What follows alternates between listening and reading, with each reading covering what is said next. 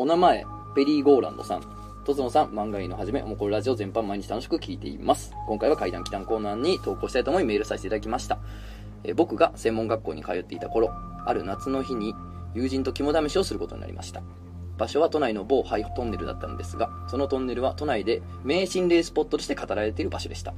夏の日の夜に僕と友人 A と車を出してくれた友人 B の3人でそのトンネルに立ち入ったのですがそのトンネルはハイトンネルといえども特に荒らされた様子などなくごく普通のトンネルでした。名心霊スポットといえども全く雰囲気がなくせっかく来たのに面白みに欠けるなぁなどと3人で言いながらやってはいけないことですがそのトンネル内で動画や写真を撮りまくったりボイスレコーダーを回しながら騒いでいました。しかし特に奇妙なことなどが起こるわけではなく無心させるだけでしたのでその日は友人 B の車でおのおの帰宅することになりました。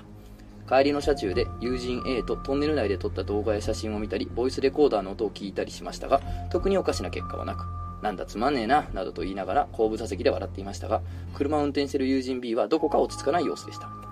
後日学校にて他の友人から肝試しの感想などを聞かれたりしたことも多々ありその度に僕と友人 A は笑いながら大したことなかったよなどと語りふざけていましたが友人 B はその話題になると急に塞ぎ込んだりする様子が続いていました。不思議に思った僕は友人 B に「あのさもしかしてあの日何かあった?」と聞くと友人 B は僕の目を見て「あの日本当に何もなくてよかったよね。俺帰りの車で気づいたんだけどさあの日免許の更新忘れてたんだ。これが僕が体験した専門学校時代の恐怖体験です。このメールは破り捨ててください。燃やせ。燃やそうこれは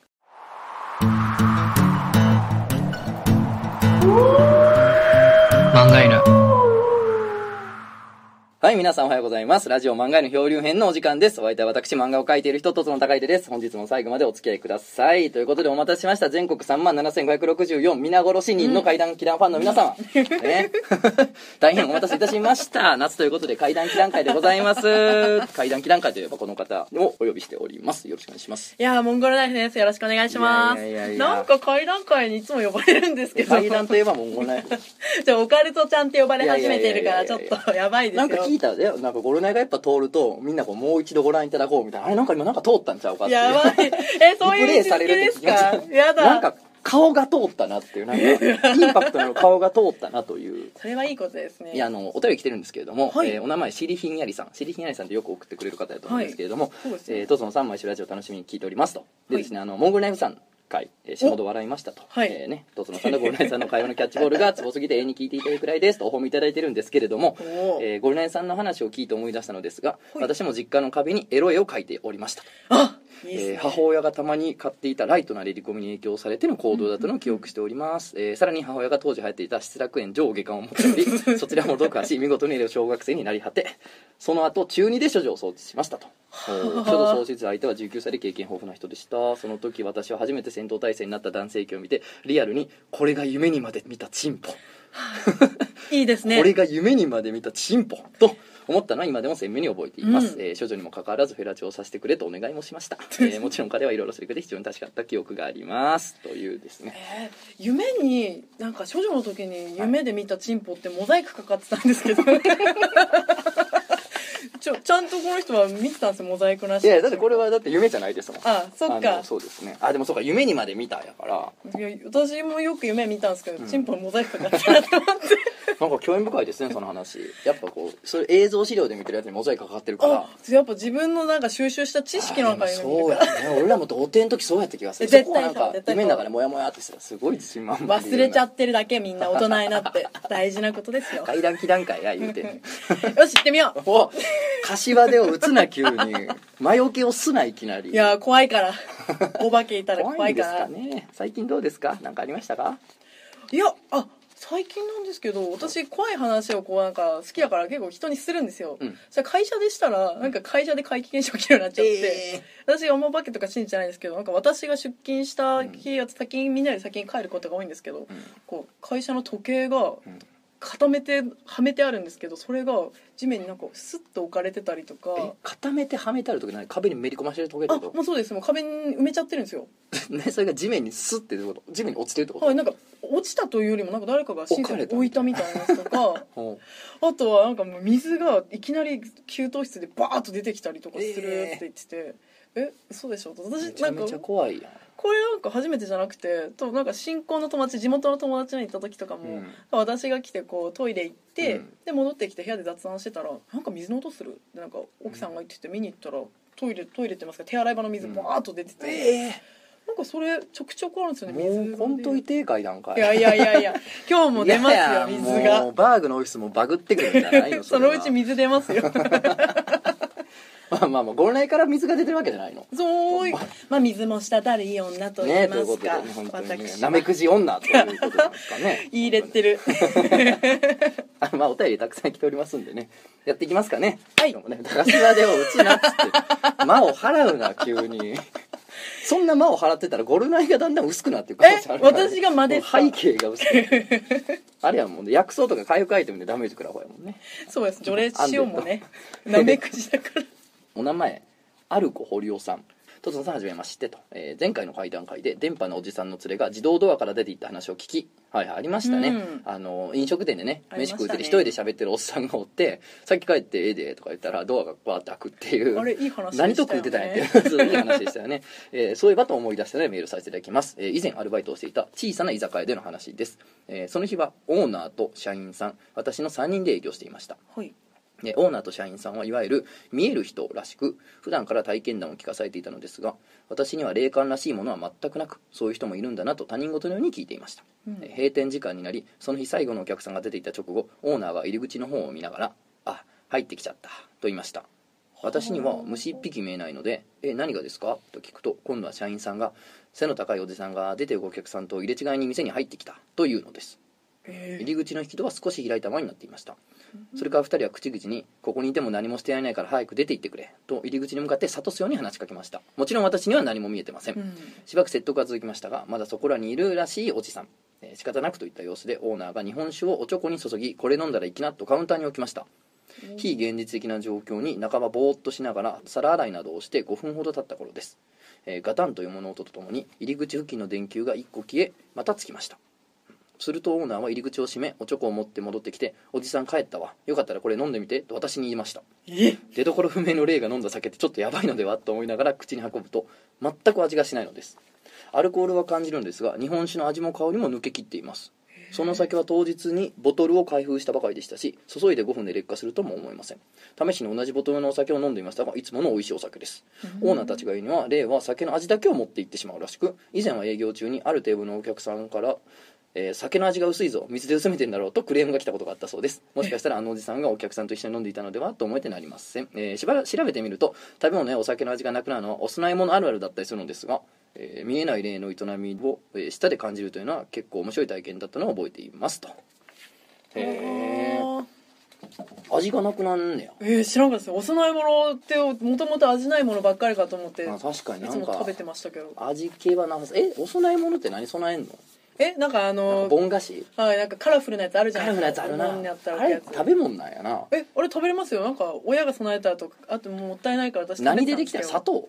いやなんかもうちょっとふにゃふにゃした何かなんかあのモナカの外側みたいなああうん食いたくね。えいやなんか私死んで食べてたさんですよ。死んでモナカの外側備えられたらもう死にがいないな。いや本当ですよ。それカレーとかさ。ビルビー置いといてほしい。ルーメン置いといてよっていう。チキン南蛮。ファミチキ。いやそういう方がずっと嬉しいですけどチキンね南蛮置くな墓の前にタルタルをかけんなよ。いやだって好きだったもの食べたくないですかいや食べたい食べたい。熱々のラーメンとか。熱々のね器に入れずにそのバシャって。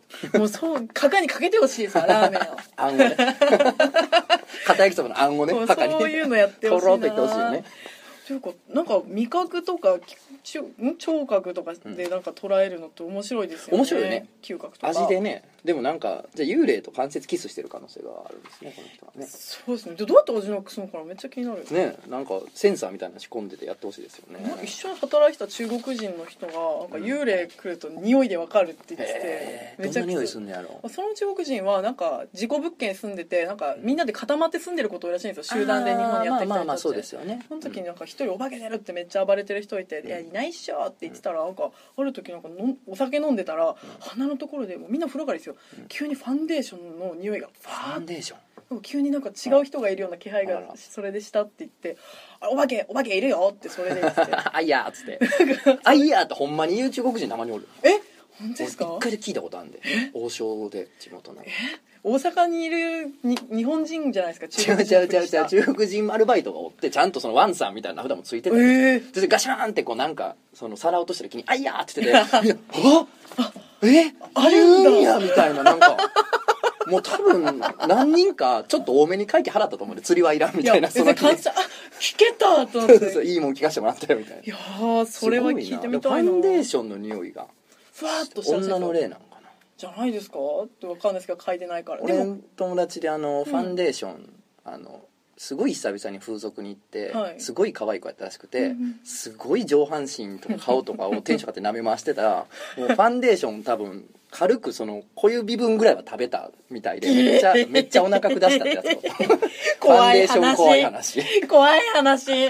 どうでもええわ。いや舐めとんなそんなお化けより怖い。その男がお化けより怖い。女の子もう大変やわそんなもん。ファンデーション全部舐め取られたら。その後もう一回化粧する人の気持ちになったら。なってほしい本当に。じゃあ他のお便りなあいますか。はいじゃあ、えー、これいきましょう、はい。えーお名前明日から犬飼いますさん。うん。買ってくれ。買ってくれと。もう買ってるやろね。だからもったり来た前から。そうです。ねえ。ーえー私が小学校の時に体験した実話をお話ししようと思います、えー文章にすると伝わりづらいかもしれないですが頭の中で想像しつつ楽しんでもらえたらと思います。はい。いいよね。小学校の時の話ってすごくいいと思って読もうと思ったんですけど。そうですね。なんかいいよね。なんかノスタルジーな話でいいよね。ね、えー私が小学5年生の時クラスにお楽しみ会という日がありました。あった。ね。えー生徒たちがグループになりそれぞれが事前に企画を考えてグループ以外の生徒たちを楽しませるという日です、うん。なかなかねちょっと先鋭的でいいですね。はい企画力が、ね、養えそうな、えー私のグループはお化け屋敷を担当することになりました。どうやってみんなを驚かそうか教室を暗くするために段ボールと毛布を持ってきて真っ暗にしようなど案が出て楽しく準備していました。うん。より怖さを出すため当時流行っていた映画「着信あり」の着メロをお化け屋敷中に BGM として流そうということになりました。あの「ちゃんちゃんちゃんちゃんちゃんちゃんちゃんちゃん」ってやつよね。すごい小学生ですね。えーその当時は携帯など誰も持っていなかったので私が家から小さい録音機を持ってきてそれを友達 A に貸してお姉ちゃんの携帯にその着メロがあるというのでその A の家で録音してきてもらうことになりました。うんうん。えー当日段ボールで作ったしゃがんで入れるぐらいの大きさの箱の中に自分たちは入り小さく開けた穴から腕を出し前を通る人の足をつかむという役の人がその中でその着メロの BGM を流そうということになりました、はい、足を掴んだりとかね BGM を流したりとかすると。結構忙しいですねお化け屋敷は大盛況で楽しく全員を驚かすことができお楽しみ会が終わり教室の後片付けと掃除をしていました。そこで私はさっき流していた「着信あり」の BGM が聞こえることに気がつきましたあれ？録音機の電源切れてなかったのかなと思い隣にいた友達 A に行って一緒に録音機を探していました。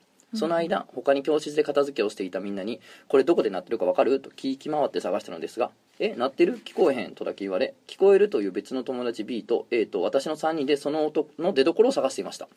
ここで今回使った私の家にあった録音機の話ですがもともと親が英会話に使っていたもので英語の文章がもともと録音されておりその上から着信ありの音を録音していましたうん。え3人で探してる間その着信ありの部分が終わり親の英語の部分に切り替わりました。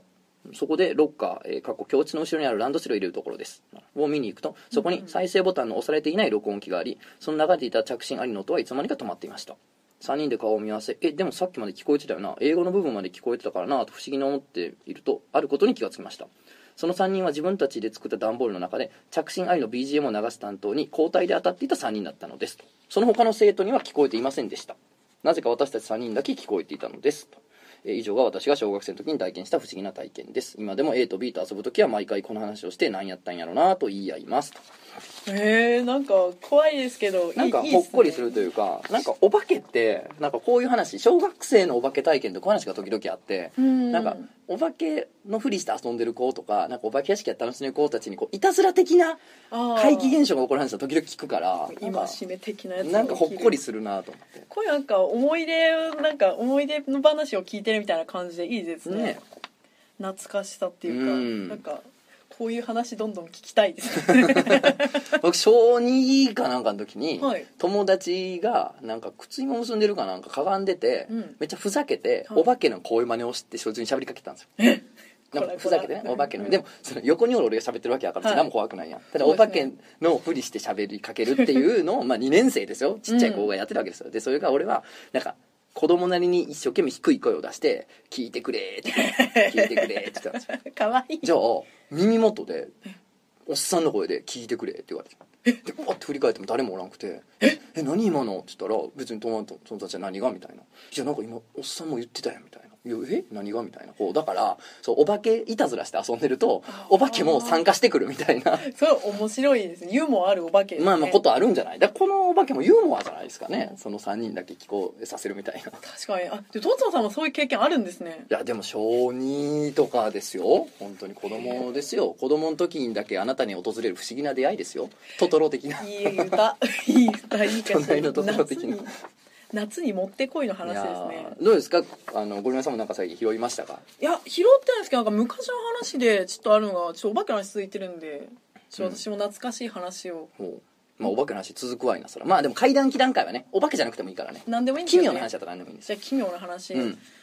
子供の時の話とかもあるんですけどなんか最近思い出したのは高校生の時ですね、うん。高2ですね。あでも夏ですねちょうど、うん。なんかクラス替えとかも終わって、はいこうなんか新しいグループとかこうできてみたいな、うん。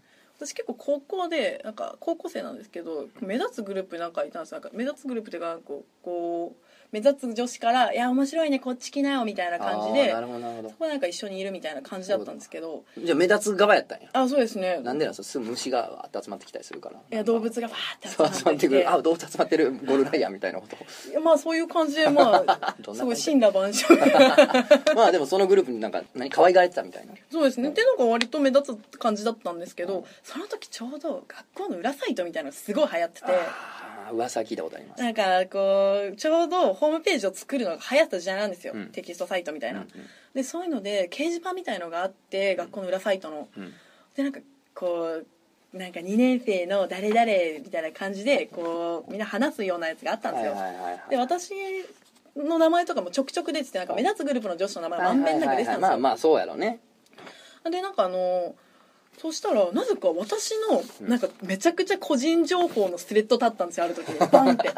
私のフルネームあの中学校の名前でなんか高校名。全部なんかかけるなんかその3つをかけるみたいな感じのスレッドのやつでなんか立てられてて。それはもう褒められてるわけじゃないよね多分。その中でめっちゃ悪口書かれてて。えアンチスレ立ってたえそうアンチスレ立ってて。おもころライターで個人でアンチスレ立ったやつ多分まだ一人もおらんと思う。それ4回だった。ダントツ。4回スレッド立てられたんえですよ。4スレまでいった。四回めっちゃ意味ぎわってるやん。でもめ全部悪口ですよ。いいこと書いてなくてですごい怖くてその時もううん。学校誰も友達いないんだと思って。それなんか中身もめちゃくちゃでその時まだもう生娘ですよ。少女少女ですよ。誰が生娘よ。土少女なのに。百姓みたいな言葉使ってた。生娘。村人みたいな。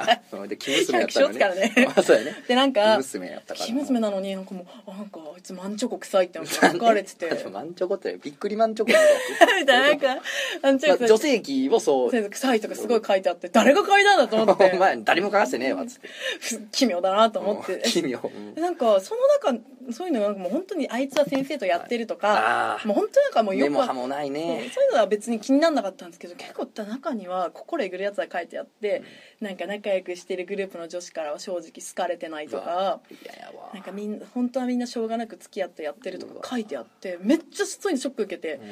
でなんかそういうの見た見たがなんかクラスの女子とかに私嫌われちゃうかなとかなんかそれちょっと気にしたんですよ、まあまあ気になるよね。そしたらなんかもう一緒にいたことでもすごい怒ってくれてでもめっちゃ反反論の書き込みとかしてくれて。お火に油注いでるっちゃ注いでる。本人オツみたいになるやんなそんな反応とかあでもなんかもう傷ついてるんだよみたいな。あななんかモンゴルモンゴルヘラヘラしてるけど書き込みで傷ついてるんで優しい子なんだよみたいなすごい書いてくれて、な特に仲いい子が書いてくれてたんですよ、でもさすがに4つもスレッド立ったらきついなと思って。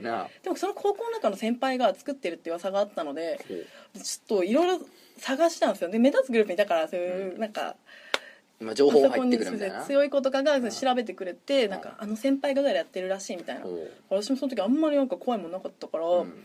えちょっとこういうのあるらしいですけどこういう掲示板あって迷惑なんですけどっていうあの言いに直接言ったった。みもう直談判。もう直談判しに行きましたや。んもうこれこれあって困ってるんですけど消してもらえますかみたいな、うん。私の名前のスレッド立ったら消してくださいうん。みたいな感じで強気に言ってでちょっとなんかそのおなんかこうパソコン系のおどおどした感じの人「おお分かりました」みたいな。そういう人やったまあ、そうそういう人だったんですよ。はいでなんか結構拍子抜けしたんですけど、うん。でもなんか「なんかこれって誰が書いてるかとか分かんないんですか?」みたいな感じに、うん。こう見たら「いやそれはさすがに分かんないけどででも掲示板出てる時はあの時間とか名なしみたいなやつとなんかあのあとは自分の書き込んだやつしか書いてない、書き込んだメッセージとかしか書いてないんですよ。でも管理画面で ID が出せるんですよ。おう確かにそうかもしれないいや ID, ID なら出せるけど でも意味ある真似すな。で 真似すななんかこんな感じで喋り方えらい太ったやつやな。ほんで？見せてもらったらなんかもう ID みたいなの分かんないなと思って。でもまあまあ分かんないよね。ID 見たところでランダムの文字列やから。でもなんか同じ人が書いたら同じ ID じゃないですか。そうやね。で全然わかんないよね。とか言って見せたらでも私気づいてなんか結構えぐること書いてる人みんな同じ ID なんですよ。あ一人だ。真空ってやつ一人だけなんや。そうですなんか。なんかぐさっとくるの書いてる一人だけだと思って、うんででもなんかなんか新しいスレッドの方を見ようとなんかなんか見たくないなと思ったんですけどでもなんか手が止められなくて見ちゃったんですよ、そしたらなんかきママンガルだって傷ついてるんだよなんか心優しい子なんだよみたいなの書いてえまさか仲いい子が書いてくれた ID が一緒であなんかその時になんか深い暗い穴を見たような気がして。ーうわ怖。っその時なんかどんな階段よりも怖い思いした。鳥肌がふわーっとその書き込んでたその友達の言ってた女は結局その後拉致ってバラバラにして牧場の豚に食わしたんやろお前。いや今はもう行方不明やろいまだにその子。今もヘラヘラ仲良くしてるんですけど。仲良くしてんの？仲良くし今もそれが怖いわ。もうなんかなんやそれ。知らなかったふりしてヘラヘラしてますね。でもうんまあでも人間って変わるからねそのこの10年の間に改心してほんまに友達になってるかもしれないそうですね。でもやっぱりなんか人間の心にはやっぱ闇があるな。闇はあるな。なんか人の深淵を覗いたような気がしてすごく怖かったあのなんかじとっと汗かいて北海道の乾いた夏に。ちょっと俺そのさ存在は知ってるけど、まあ、今のところ、まあ、そういうの見たっていいことなんもないから、存在は知ってるけど見たことないんですけど、まあ、おもころのスレッドもあるらしいじゃないですか。え？ネットって。うんいやあるとは聞いてますよ。えやえ悪口書かれてるんですかねやっぱ。いやだからそこに多分コロナの悪口今でもその子書いてるんじゃないかな ありえなくもない。真空たこと書いてんじゃないかな。いやー俺こもう開き直ってもうその ID じゃなくてもうハンドルネームも固定ハンドルつけてもその子名前でやってるかもしれんもう。あ俺めっちゃ怖い全開でなもう個人情報さらしますよ絶対その子。でその子は知らないですよ私が知ってるって。あなるほどね。じゃあこのラジオぜひ聞いててほしいですね。聞いてほしいな知ってるよって怖っ。みんな怖い登場人物。アウトレイジやん。全悪人やん出てくるやつ。いやいや私優しいですよ。いやいやまあ確かに。ようそれで仲良くできますね。大したもんですね。いやーなんか怖かったんですよ言い出して。何かなるほど。見たことない顔見るのうわがちょっとそんなジャンルの怖い話出されたら俺別にそそっち系持ってきてないわ今日。あ本当ですか？まあじゃんじゃんお化けの話しましょう。なるほどなるほど。もう今人間怖かっなるほど。たんでいやじゃあちょっと人間なのか何なのか妖怪なのか何なのか分かんないでしょ。最近聞いたんですけれども、はいうん。ちょっと漫画家の知り合いの方からこの前聞いたんですけど、はい。その人が中学生の時に、まあ、コンビニの前で、まあ、3人でたむろしてたと。はい。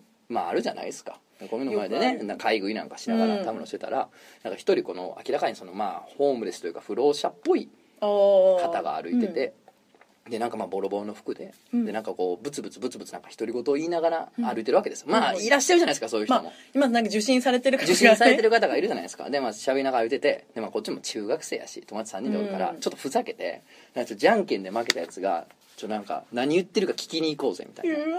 喋りかけに行こうぜみたいなこのいかにもなノリが始まってもうて。そうで、まあ、じゃんけんで、まあ、友達が負けたと、はい。で負けたやつがこう喋りかけに行ったんやって。でそれをまあまあ遠巻きにねコンビニがちょっと離れたとか見てたわけですよ、うん。でそいつがこう近づいていくのが見えると。うん。で近づいてまあ喋りかけてんねんと。なんか、なんか喋りかけたな。うわ喋りかけたなあいつほんまに。めっちゃ笑ってたらしいほんならそいつがいきなりピタッて止まってえ？ってなるよ。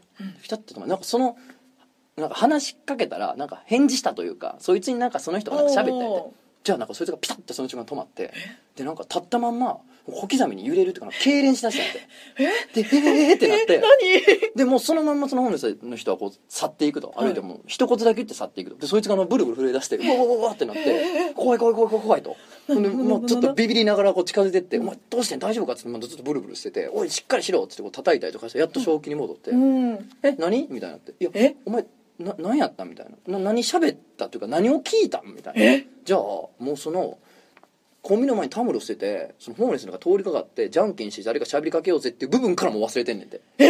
そこだけ真っ白真っ白になってんねんてだからそのあいつがその何を聞かされたんかもわからんしっていう。でも怖くても喋りかけられへんしでもその人ももうその日以降見てへんっていう。えだその地域におる不良者の方ってうん。分かってない固定されてるから分かるやん確かにもう新宿のそういう方も私とか分かるやんか、あいつやみたいな。俺の地元にもおったいろいろモミーってすっげえもみあげのやつとか パンタロンとかめっちゃテラテラのおっしゃれなパンタロン履いてるやつとかね何人か赤服とかね赤帽とか何人もおった。あだ名ついてますあだよね名ついてる、うん。あとあいつは異常に足生えて変な噂があったりとかね、うん。あんねんけど。いや寝床であだ名ついてたりするそうそうあんねんけどそういう系じゃなくて、うん。一元のというか初めて見一る個体やったし、えだからちょっと喋りかけたらしいんけどじゃあもうその日以降も見てへんからあれ何やったんやろみたいな神様だったんじゃないですかなんか。八百万の神い様やいやいやいや地味やなやることが。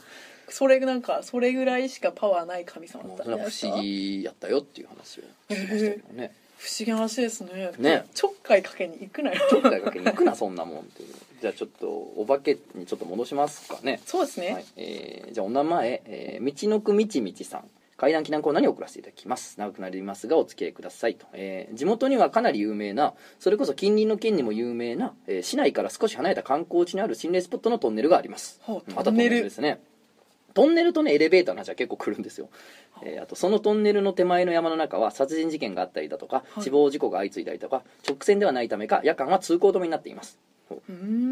これは私と同期の人間と上司の何人かで新人歓迎会を行った帰り道の話です。うん。その日は一人の上司が酔いつぶれ、えー早々に解散することになりハンドルキーパーだった私と全然お酒の飲みない同期の女性社員と男性社員を送っていこうと車を出しました。はいはい女性社員の家は九段のトンネルを抜けた先にあったので先に遠い方から送っていこうと考えました、えー時刻は午後9時。まだ九段の山の中は通れるだろうと。山の中を通って帰ろう。そっちの方が近いしななんて噂を知っていても特に通るだけだし何かあるわけでもないだろう。と山地を駆け抜けました、うん。えーそのトンネルも通り特に何かが出てきたというわけでもないので安心しながら市内に帰ろうと。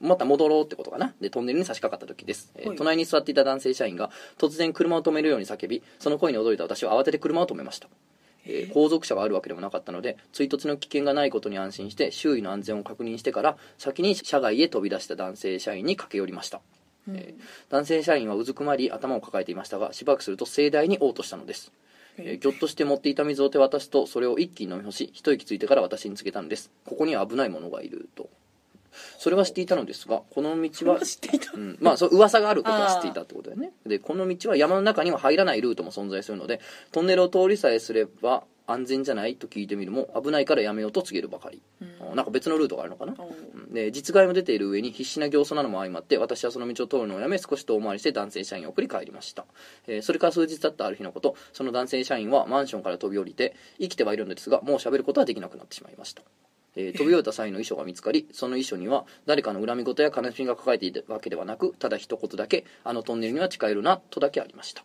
えーその件以来私はそのトンネルに近寄らなくなりました。という話なんですけどこれこのトンネルの詳細な場所っていうのが一応メールにだけは添付されてるんで、えー、どこ？ここなんですけどで僕これ確かにインターネットで調べたんですけど、はい。結構怖い噂は確かにたくさんありまして、えーはい、でもえー、なんかね。ここここ結構有名なところじゃないですか？そうですよ最近ねフューチャーされてる。あ最近フューチャーされてるんだ。そうなんです。いや心霊スポットとかじゃなくて。あそうそうそう。観光地としても結構出てくるのかな。あそうです。ねえてかなんかえっと通ったことあると思うんですけど、うん。旅行で。本当ですか？車レンタルして。まあまあなんか結構風光明媚な場所らしいんですけどそうなんですよもうラジオ聞いてる人はどこやねんってこうイライラが募ってると思うねですねでもこういうのはイベントでは全部言うから俺。そうですね。イベントの時はこあの個人名も誰から聞いた人の個人名も場所も全部言うから、全部垂らさ一応ね、あのこれでねそこの場所に変な噂が立って地域の人が迷惑したら困るんで確かに一応ラジオでインターネットに載せるのははラジオでは伏せておきますけれども、まあようできた話で怖いなと思ったんですけどなんせね詳細な場所が添付されてるんでいや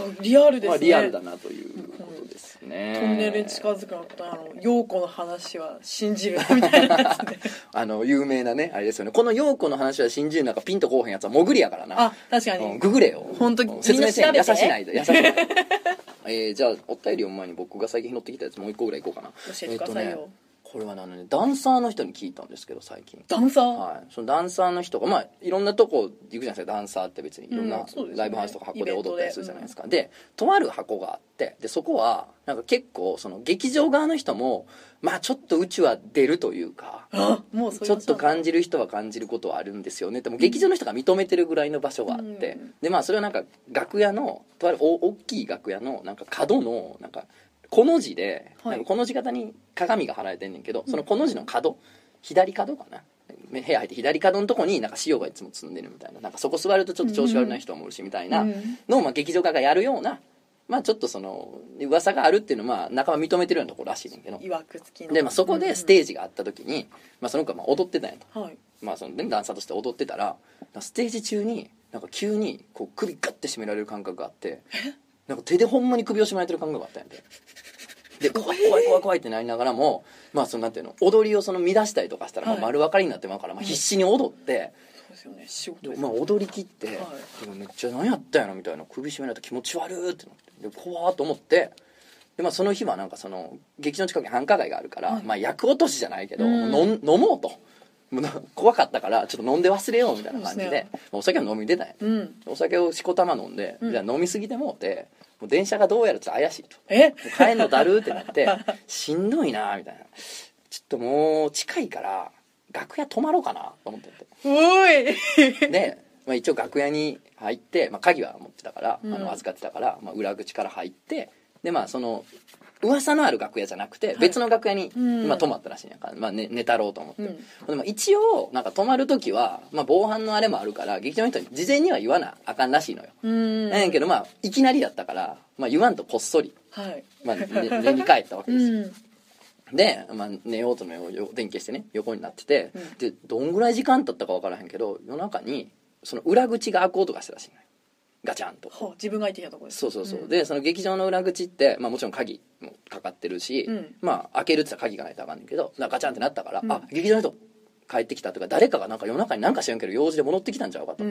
で一応ねあのい事前に言わずに泊まってるからそうですね。見つかったら謝るけどまあまああの見つからんで済んだらうん。めっけもんやなと思って、ね。まあ、出てかんでええやと思って、まあ、楽屋ちょっとちっちゃくなってたしね、うん。ほんじゃなんかその裏口から階段を10段ぐらい降りたら、はい。その通路があって、うん。でその先に楽屋がある劇場やうん。って、いやその階段を、まあ、普通は、まあ、みんなこうトントントントンとこう軽く10段ぐらい降りてきてその通路に来んねんけどドーンってこう ドーンってむっちゃ強い音で踏むんやって1段を。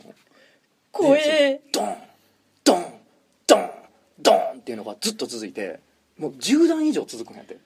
ずっとどんどん言ってて。すごいデ「ブ。何何何何?」みたいな「怖い怖い怖い怖い」って真っ暗やし。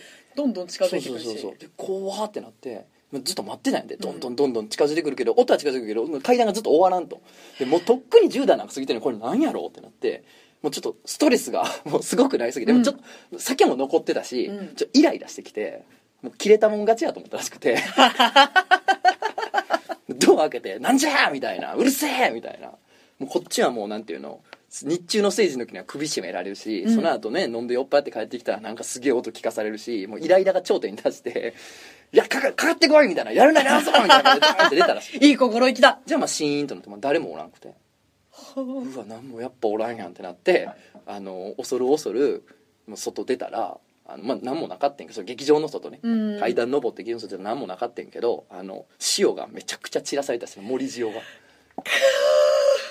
それもし人だったらどうするんですかね「なんや!」って出てっていやだから逆もう謝ったんじゃない？すいませんって言ったんだね えてか塩が出て塩が持ってあってなんか効果あった話聞いたことあいやります？全く効果ないよな。全然ないですよね。ほんま料理だけやで使えんの。塩なんてもですよね。いや最近体に塩塗ったりとかしてますけどバスソルえ何それ？どういうことなえ？なんか塩塗るとツルツルになりまあせん？そういうことねいやもう分からん俺塩塗らへんから。本当ですか？けど下ごしらえしてんのかなと思って。そのそう。食べられてもいつ食べられてもいいのに下ごしらえしてあんのかな。いやそれ何でしたっけ？注文 注文のの料料理店理店みたいな。なんかそうこうこう塩除霊意味ないと思うんですけどなんか信じちょっと信じた時期あって、うん。私なんか全然知らないおばさんから急に電車でなんかキャリーパミパミじゃないですけどあなた肩にめちゃくちゃ人連れてるわよみたいな席は出てないですけど。なんか急に言われて「は?」ってなって「もうあなたは怖い」みたいなすごい言われて、あなたが怖いって私は思ったんですけどなんかちょっとビビっちゃって一生懸命なんかあのサボンっていうところの塩、うんあサボン聞いたことある。なんかスクなんかぼスんスクラブみたいな、うんボディーソルトみたいなやつ一生懸命体で除霊だっての塗ってたんですけど、うんでもなんかそれ心なしか肩が楽になって。いやいやそれでもそのせいでお前水出たりとか時計落ちたりしてんねんから。何も効果もない。あまあ確かに。なんか夏に近づいてうちの家がクライマックスになってきててなんか前前相談したじゃないですかあの家でなんか何も割れてない割れる音するああ言ってたなんかもうえでそんな音するんですよって電話かけたじゃないですか、うん。でもトトさんと喋ってる時もパリンって言ってるのにトトさんに音聞こえてな全然やであこいつもシャブやってんねんな思ったもん。塩は体に塗ってますけど。いややっとんな思ったわ。でも最近なんか夏に向けてクライマックスなのかパリン音が結構増えてきてて、怖いなーって。いやいやそれで済むんや。怖いな。でもいなしょうがないよな、怖いなって言う以外に手ないしな、うんなんか割れてるわけじゃないし。そうなんですよ。でもなんか他の家からするわけでもないですしで最近になるとあと電気が勝手にファーって夜ついてファーっと消えたりとかなんかこうフェードアウトフェードインみたいな。そういう照明なん？あそういう照明じゃないんですよ。でもピッピッて消すやつやるんですよ。だからふわっとつくわけではないんですけど夜電気消して寝寝たらなんかファッと起きたらファーって電気がお目開いたためにファーって電気ついたりとか。とまあ便利やけどなんか意識意識とつながってんのかなみたいな。でもだんだんその発想は怖いな。なんか夏に向けてクライマックス来てるやなな最後やっぱパリーンってなってなんか皿割れたんかって見に行ったらもう縦になっててそのお前の膝の皿がもう割れてたみたいなオチが俺はいっちゃんええと思いうややだ私落語みたいで。膝膝 膝代々悪くて。膝の皿が割れてたんですよ つったらもう。でも代々代々膝悪くてもお父さんもばあちゃんも膝悪くて私も膝水抜きに行ったりしてるんだから。ババアかよ水たまる膝になんかさすげえ取りつかれてると思い出したけどな最近これも地元のやつから聞いてるけど、はい。あの俺の地元に加藤っておんのよ。はい。加藤って幼馴染やねんけど、うん。幼稚園からの友達やねんけどその加藤の階段って話が最近地元でちょっとあって、経験。でこれ何なんかっつったら俺も聞いたことあるんだけど、うん。加藤がある一個の階段を持ってんのね、はい。最近こういう怖い思いしたっていうのがあって、はいはい。それが鬼クソしょうもないねや ん鬼クソしおもんないねやんか。でどんぐらいおもんないかっつったら俺それ内容覚えてへんねん全く、はい。こんな階段好きやのに、うん。加藤の階段全く覚えてへんねん。しょうもなすぎて。で他のやつもそうやねえ？ん加藤の階段はしょうもなすぎて内容覚えられへんぐらいしょうもないねんけど聞くと霊感あるやつは変な目に遭っちゃうっていう。え？怖っなんか今までなんか地元に23人おんのよ。加藤の階段は聞いて内容覚えてないしょうもないのに家帰ったら変なこと起こったみたいなでなんか一人嫁はんがすごい霊感強いやつがおんねんけど加藤の階段聞いて家帰ったら「あんた今日心霊スポットとか行ってきた」みたいな「いや何も」みたいな「なんかどっか行ったでしょ」とか「いや別に何もな」そういえば内容も覚えてないぐらいしょうもない階段聞いたけどっていう。今え？地元では加藤の階段っていうのはそれそのものはくっそくだらんくて覚えてられへんぐらいしょうもないのに聞くと何かがあるらしいっていうのがあって。でもそれなんか一回なんか面白がって何人かなんか占い師かなんかに見てもらった時に、なんか加藤は占い師にもうすごいお化けついてると。はい。すごいお化けがついててお前にお化けがしがみついてんねんけどもうしがみつく部分が もうないからお化けがお化けにしがみつくっていう現象がいっぱい起こってもうブドウみたいになってる。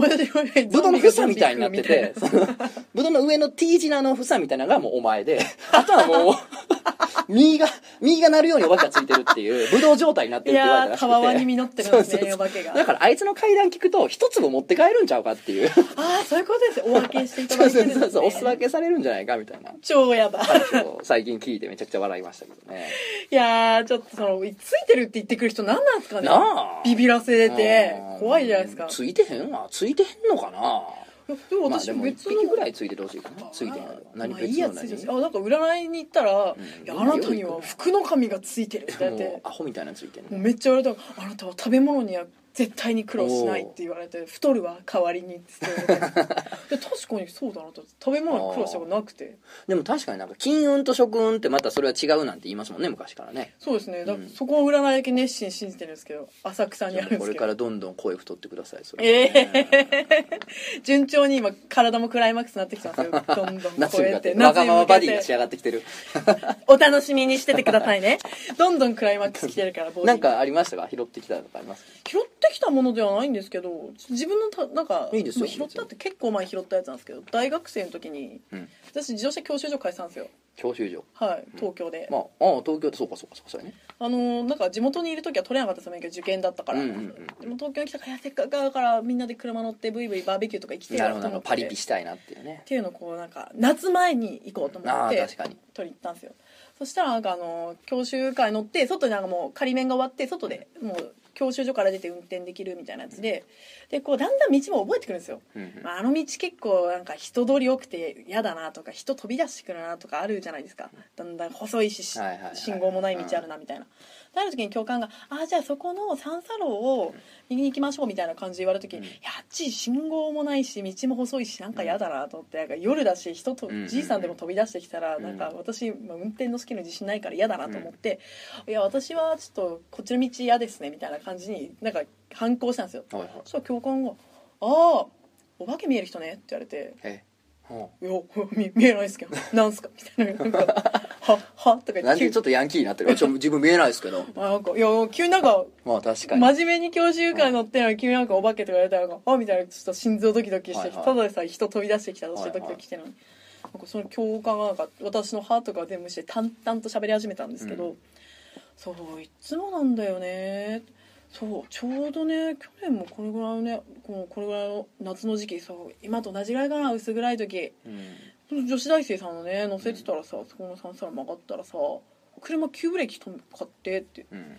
でなんかおかしいなと思って誰もいないのに急ブレーキ止めて。でなんか女子大生さん「あのあの人渡りたいですよね」みたいな感じに言ってて「いや人なんていない」でもその時に僕思い出してわってゾッとして。でもそれその「ああの人渡んないみたいだよ」って言って通してあげたみたいなんですよ、うんでそこでその人思い出したのはここそうだ女子女子高生が自転車ではなんか見通しが悪い道で跳ねられた跳ねられて死んじゃった場所。っていう場所ででなんかそのちょうど女子私よりその1年前それの出来事があったんですけど、さらにその1年くらい前にその事故があったっぽいんですよ、うんうんうん。だからその女子大生さんってもう春に来たばっかりの人東京上京してきたばっかりの人で知らんわけか。事故のことは知らないんですよでそれからちょくちょく冬になってもなんかそこで車止める人が多い。っていうのが教習所の教官の中で結構話題になってて、はいはいはい。でその話をこう聞きながら汗をずっうと。わなんかもうすごく車の中がエアコンでキンキンに冷えちゃうのその話聞いたら汗が。ー ゾーッとするね。それはすごいなんか自分の中で怖かったな。もういやその教官めちゃくちゃ立ち悪く動て次の次のなんか教習の時に「いやせっかくだからお化けどこに出るか教えてあげるからちょっと行こう」みたいな感じで。悪いわ。連れて行かれて。ほんかお前取りつかれよほんまな。かわいそうな女子高生やでそんなんな事故で。本当ひどいです。その教官も高速教習の時とかめちゃくちゃ隣でなんかキックダンスするじゃないですか、ああるある。こう思いっきりやるときに緊張して「え踏めるかな?」とか言ってる時によ横で「頑張れ頑張れ頑張れうわっ!」とか大きい声出してきて ビビらせにかかる本当に立ち悪い教官だったんですけど本来はねそういう事故があったっつったらだから飛び出しに気をつけようねとかっていう話につなげると思うねんけどね、いやもう面白がる立ち悪い教官でしたね。まあどこの教習所か、まあ、もしイベントがあるなら。イベントがあるならそのコン、まあ。ね、サンサも教えていただければと。あイベントありますから、はい。あの今年の夏ぐらいにやろう。とあの今徐々に進めておりますんで、あのゲスト集めたりもしておりますんで。じゃああと1通読みましょうかね。はい。はい、えーお名前パンツかぶるさん。はいえー、とつのさんこんにちはと。えーあジャンプのね。そうかそうか。ジャンプで僕読み切り書いたんですけど、はい。そこにあのパンツを書いたんでね。ワンシーンでね。あだね、えーアリスちゃんっていう女の子のキャラのねパンツを書いてアリスさんのパンツペロペロと。インクの味しかしないけどペロペロと、ね、病院系は頭のな、えー 僕の富士山が高ぶってきたところで階段コーナーに投稿させていただきます。大丈夫？この人。高 ぶってから階段来ても書くな、えー僕が学生の時に体験した不思議な話を聞いてください。ね 嫌だね。聞いてあげようじゃないの、はい、変態のさ、えー僕は進学を機に上京してからずっと一人暮らしをしています。一人で過ごしてみて初めて分かることっていろいろありませんか？僕の場合は一人になって自分のポンコツ加減に気づき自分でもへきへきしておりましたよかった気づいてんだ。ねえ置いた場所に物がない鍵を落とす。財布を落とす。買ったばかりのノートパソコンをなくす。学生証を落として最寄りの警察署のお世話になる学費の入った通帳を落として警察署のお世話になるなどととにかく警察署のお世話になりましたカバンから出した覚えもないのにそもそも持ち出した覚えもないのに忘れまくりのなくしまくりです。それも一度や二度ではしまず2年経つ頃にはまっとうに生きているのに警察署顔パス状態でしたやばいね、えー精神的に一番来たのはトイレにうんこを流し忘れてそのまま放置してたことです。あ閉まるやかましいわ。もう流してよ、みんな。えーそれを発見したのは僕ではありません。当時いいなと思ってた女の先輩でした。飲み会の帰り、よかったら家で飲み直しませんか？と勇気を出して誘いました。OK をもらいました。途中でコンビニに寄って、酒やつまみを買い、僕の家へ向かいます。居酒屋から急いで出たのもあるかもしれません。先輩はドアの鍵を開ける僕の背中に向かって恥ずかしそうに、ちょっとトイレ貸してと言いました。僕の富士山はチョモランマです。いや、規模でかくなりすぎやし。えー元が富士山ってこと？自信家やな、えーそれが最後に聞いた先輩の声になるとは思いもしませんでした、うん。トイレから無言で出てそのまま帰ってしまった先輩の背中は今も忘れられません。残されたのは2人分の宅飲みセットと便器の中のうんこしなびた僕の天保山です。うん。学部も別だったこともあり彼女とはそれっきりです。えこれ階段気談面白い。すごい。ただひたすら文才があるなこれ。いいですね。変態ってやっぱりただひたすら文才がありますね。人望じゃないですか。ちなみに人に見られることはありませんがうんこ放置事件はこの後も何度か繰り返されました、うん。実家でもうんこを流し忘れていたのかもと思うと気が気でならず両親に今までごめんありがとうと電話もしました。帰省する際には妹が好きそうな美味しいケーキを買って帰りました。言葉にはしませんでしたが僕に感づかれないように見つけたら水に流してくれていた家族には感謝しかありませんでした、うん。自分のなくし癖に辟易していました。だって本当に覚えがないんです。一人暮らしを始め3年目のある日家に帰るとドアノブに鍵が突き刺さったまま放置されていました。ああまたやってしまった。素直にそう思いました。おそらく朝出るときドアの鍵をかけてそのまま忘れてしまったんだろう。3年も落とし物を繰り返していればもう怖くはありません。朝からずっと放置されていただろう鍵を引き抜こうとして違和感を感じました。僕は家の鍵に必ずストラップをつけます。今はロードローラーの唐揚げのストラップをつけているのですがそのドアノブに刺さっている鍵は何もついていないその状態なのです不思議に思っていつも鍵を入れているリュックサックのポケットを探せばそこにはカラッと上がったロードローラー。そしていつも使っている鍵がありました。ドアに刺さっていた鍵の持ち手の部分についている傷に見覚えがありました。状況当初になくしたはずの鍵です。その日から僕は落とし物をすることはなくなりました。意識とかコツとかそんなもの何もなく持ち出した覚えのないものもそのままそこにあるし警察署からの電話もかからない。運行を流さず放置することもなくなりました。以上が僕が体験した不思議な話です。またジャンプでパンツ返してください。応援しています。おおつまりまあ自分じゃなかったってことだよね全部ね。そうですね。怖っ。何何が戻ってきたんだろ なんだこいつ。うやっぱでも僕の富士山はチョモランマです、うん最後天保山になってたからね。日本で一番低い山。やつですよね。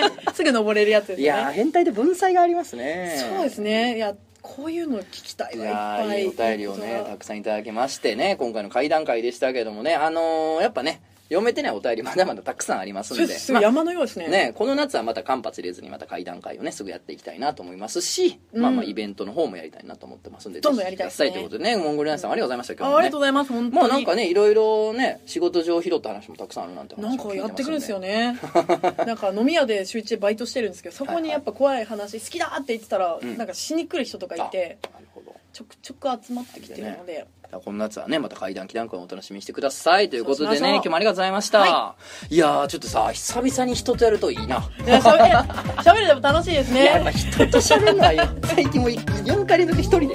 え誘ってくださいよ。いやあのちょっと忙しくて家でちょっと一人ときなんですけどももう病気の人ですわね壁に向かって喋壁に向かってね。本当になんかもしかしたら誰かいたんじゃないですか？確かにもうそろそろね俺だけに見える友達が。